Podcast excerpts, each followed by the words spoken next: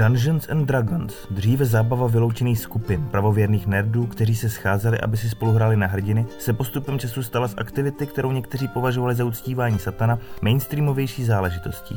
V tuto chvíli do kin třeba vstoupila nová adaptace, která podle reakcí potěší každého, kdo tuhle hru má skutečně rád. Jsme Nerdopolis a tohle je historie fenoménu Dungeons and Dragons.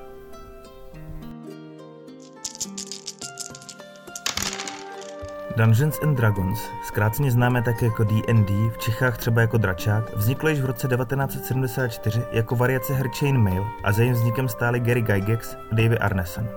Hra vyšla v Gygaxově společnosti Tactical Studies Rules. De facto šlo o tři sešity formátu á pět v malé hnědé krabičce. Jejich podtitul zněl Pravidla pro fantasy středověké válečné hry s tuškou a papírem a figurkami. Hra vyžadovala předběžnou znalost zmíněného chainmailu, hráčského slangu a zvláštností, jako jsou hrací kostky s více než šesti stěnami. Úspěch tehdy nepředpokládali ani tvůrci, kteří si mysleli, že zaujmou maximálně pár fandů tzv. Wargamingu. Za první rok se ale prodalo tisíc kopií a fenomén chytil zejména mladé lidi na středních a vysokých školách. O tři roky později Tactical Studies Rules vydalo vylepšenou verzi, vhodnější i pro lidi, kteří R P G hry nikdy nehráli. A také vydali edici Advanced Dungeons and Dragons s novou řadou pravidel, modifikací a oprav, a kterou dále pak rozvíjeli.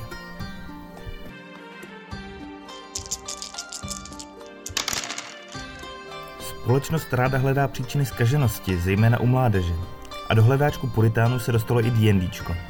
V U S A se při pokusu o sebevraždu v roce devatenáct set sedmdesát devět ztratil středoškolský student James Dallas Egbert třetí. Najetý detektiv vysleduje stopu do michiganských tunelů a zároveň u Jamese objeví podivnou hru plnou map a figurek. Samozřejmě usoudí, že se James pod vlivem nějakých kultů rozhodl netradičně ukončit svůj život.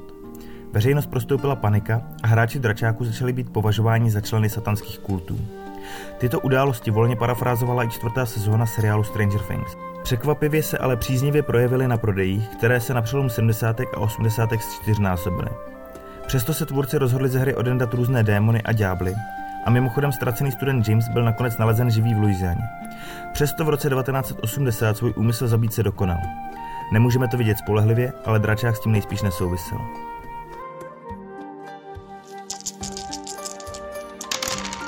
Nátlak veřejnosti ale pokračoval a kromě pekelníků zmizely i postavy s takzvaným zlým přesvědčením jako vrahové a také ilustrace s erotickým nádechem.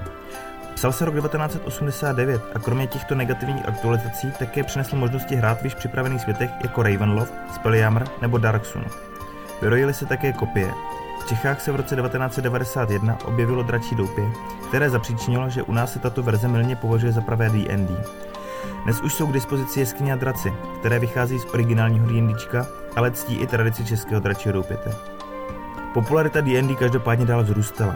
Přesto se společnost T S R dostala do finančních problémů a Dungeons and Dragons prodala společnosti Wizards of the Coast, která stojí za populární hrou Magic the Gathering. Od roku dva tisíce vydala třeba půl nové edice a mnoho předpřipravených kampaní a modulů, které rozšiřují základní pravidla. Do budoucna se počítá s rozvojem možností hrát online. V roce dva tisíce sedmnáct se dračákem v Severní Americe bavilo až patnáct milionů lidí. Populární jsou i streamy, zejména na platformě Twitch, které sleduje až devět milionů lidí. Tento druh zábavy se rozšířily u nás, jde například o kampaně party na tahu nebo o krotitele draků. Dračímu doupěti podlehli a popularitu šíří i hvězdy jako třeba Joe Manganiello, Deborah Ann Woll nebo třeba Kevin Smith či Jack Black.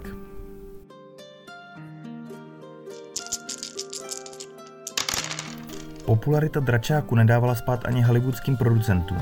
Sám Gygax už v osmdesátkách hledal někoho, kdo by se adaptace chopil, ale tou dobou nikdo zájem neměl. Ale v roce devatenáct set devadesát se úkolu zhostil dvacetičtyřletý mladík Courtney Solomon, který domluvil investici za sto milionů dolarů, které by dnes odpovídaly rozpočtu dvě stě třicet milionů. Šlo by tedy o skutečný velkofilm, o kterém dokonce jednal s Jamesem Cameronem. Jenomže poslední slovo ohledně scénáře a režiséra měli samotní tvůrci dračáku. Proslýchá se, že Lorraine Williamsová, tou dobou šéfka T S R, se samotného Camerona zeptala, jaká je jeho kvalifikace. Podobný dotaz dostal i Francis Ford Coppola nebo Renny Harlin, režisér druhé smrtonosné pasti, nebo později třeba Cliffhangera.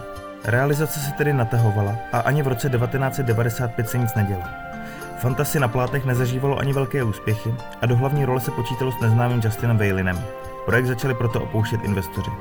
Přesto tu byla naděje, když se do věci vložil zkušený produkční veterán Joe Silver. Dokončil se scénář a vše vypadalo růžově. Aspoň do doby, než T S R bylo nuceno prodat D and D do rukou Wizards of the Coast, což přineslo nové nesnáze a různé soudní tahanice. Rozpočet se z ambiciozních sto mega stenčil na třeba půl milionu, kvůli daňovým úlevám se natáčení přesunulo k nám do Čech a film měl být točen podle dřív zamítnutého scénáře rovnou pro videoprodukci. Režie se chopil sám Courtney Solomon, který sice měl dostatek urputnosti, aby u projektu vydržel tak dlouho, ale s režií neměl žádné zkušenosti. Silver nakonec zajistil dalších třicet mega a film nakonec šel do kin. Ale šlo o fantasy paskvil nejhrubšího zrna, ve kterém vynikal zejména přehrávající Jeremy Irons, který tou dobou bral prý každou blbost, aby si mohl dovolit platit náročné renovace zámku, který si právě pro sebe koupil. Film vydělal tolik, co stál, tedy něco málo přes třicet milionů, a zařadil se na seznam nejhorších fantasy filmů, co kdy vznikly. Bůh ví, proč vznikly další dvě pokračování, přičemž dvojka měla premiéru v televizi na kabelovce Sci-Fi Channel a trojka zamířila rovnou na D V D. Až letos nastává podle reakcí rehabilitace a dračák se dočkal adaptace, jakou si snad zaslouží. Film se sto padesáti milionovým rozpočtem se může pochlubit áčkovým obsazením, namátkou třeba Chrisem Pinem, Michelle Rodriguez nebo třeba Hugh Grantem. A že jde o povedený fantasy snímek se zatím shoduje jak recenzenti, tak diváci, a to i ti z řad velkých fanoušků hry.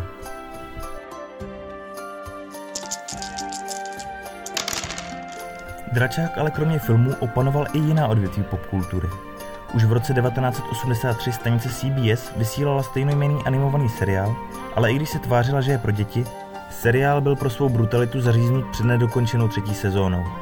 U diváku nyní boduje seriál Legend of Vox Machina, který vznikl na základě odehraných dobrodružství populární party Critical Role. D&Dčku se dost daří v knihách, kdy například populární jsou série Dragonlance a stále vycházející Legenda o Driscovi od R A Salvatoreho, kde můžete objevovat svět Forgotten Realms. Už v roce devatenáct set osmdesát osm vyšla fantasy R P G hra Pool of Radiance, díky které později vznikly i známější série jako Eye of the Beholder, Neverwinter Nights a zejména Baldur's Gate. Zapomínat nesmíme ji na Dungeons and Dragons online. Jak je vidět, z dračáku se stal fenomén, který skutečně zasáhl masově celý svět. Nová filmová adaptace, podobně jako zmínky v populárních seriálech jako Stranger Things, jistě pomohou popularitu D and D posunout ještě výše. Napište nám do komentářů, jestli patříte mezi hráče, co si myslíte o novém filmu, pokud jste ho viděli, nebo co z jeho historie jsme ještě opomněli. Nerdopolis kromě YouTube můžete odebírat v podcastových aplikacích jako Spotify nebo Apple Podcasts. Více zajímavostí, ale hlavně zábavy najdete na našem Facebooku nebo Instagramu. Děkujeme za vaši pozornost. Od mikrofonu se loučí. Zvuk a scénář připravil Libovan Kenobě. Video zpracoval Honzík Křepelka. Scénář vznikl na základech skvělého článku Martina Pajtoka v březnovém čísle časopisu Pevnost. Určitě tohoto skvělého průvodce fantastickými světy čtěte pravidelně. Geek and Proud.